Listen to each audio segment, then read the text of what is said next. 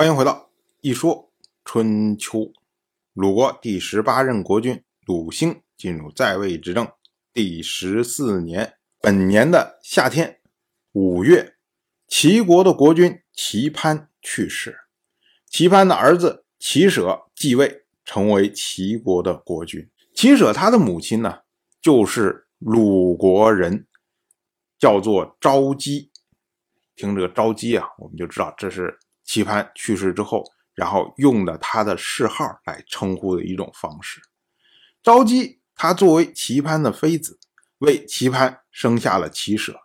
但是呢，昭姬她不受宠。我们说啊，母以子贵，子以母贵。你母亲不受宠，那么齐舍自然呢也就没有什么威望。这样的话呢，就有人看到了机会。这个人呢，就是齐国的公子。齐商人，齐商人呢，也是齐国先君齐小白的儿子。我们要说啊，齐国其实换了好几轮国君了，像前面的齐昭，到这次的齐潘，还有这位齐商人，他们通通都是齐小白的儿子。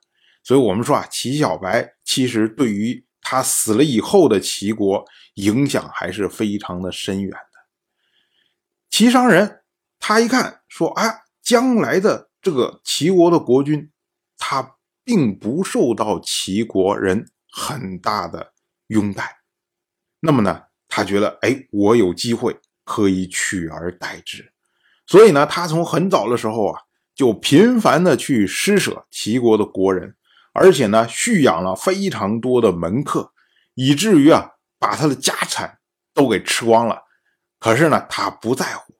他向管理公族财物的官员借贷，继续养着这帮人，就在等待机会，有朝一日可以取其舍以代之。二是本年的夏天，六月，鲁兴和宋国的国君宋楚就、陈国的国君陈平国、魏国的国君魏正、郑国的国君郑兰、许国的国君许赐我、朝国的国君朝寿。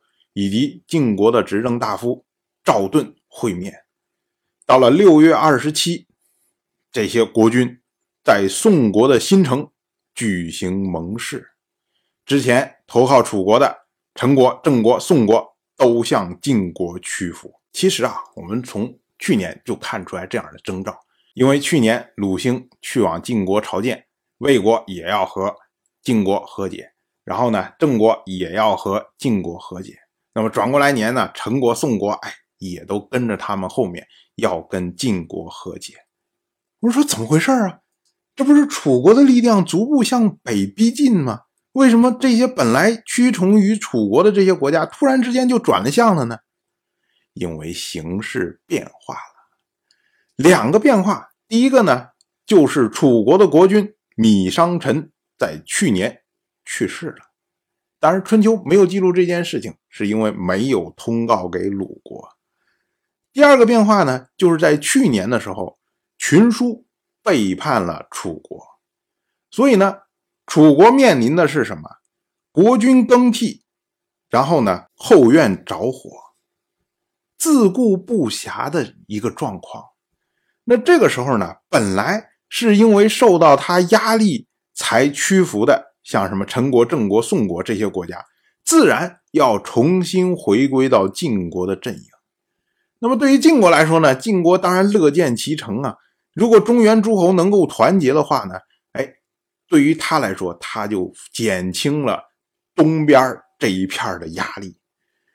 可是呢，在这一次新城的盟会上面，晋国向诸侯们提出了一个要求，他说啊。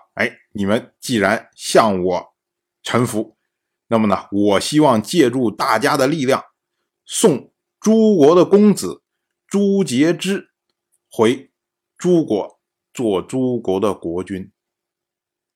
我们说这个呢，要说起来呢，又跟诸国的国君先君朱渠除去世有关系。朱渠除他有两个妃子。元妃呢是齐国人，我们叫做齐姜。齐姜为朱驱除生下了朱觉且，然后次妃呢是晋国人，我们称为晋姬。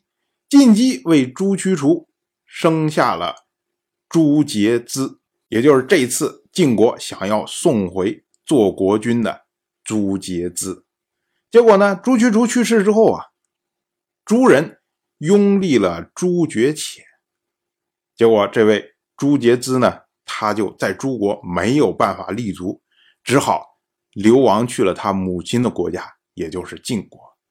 那么这一次呢，新城盟誓。哎，所有的诸侯又再一次的团结在晋国的麾下，那么晋国呢就想趁着这么一股士气，然后呢把这位朱杰之送回诸国。当然，我就这么一说，您就那么一听，感谢您的耐心陪伴。如果您对《一说春秋》这个节目感兴趣的话，请在微信中搜索公众号“一说春秋”，关注我，您不仅能得到《一说春秋》文字版的推送，还可以直接和我互动交流。我在那里等待您的真知灼见。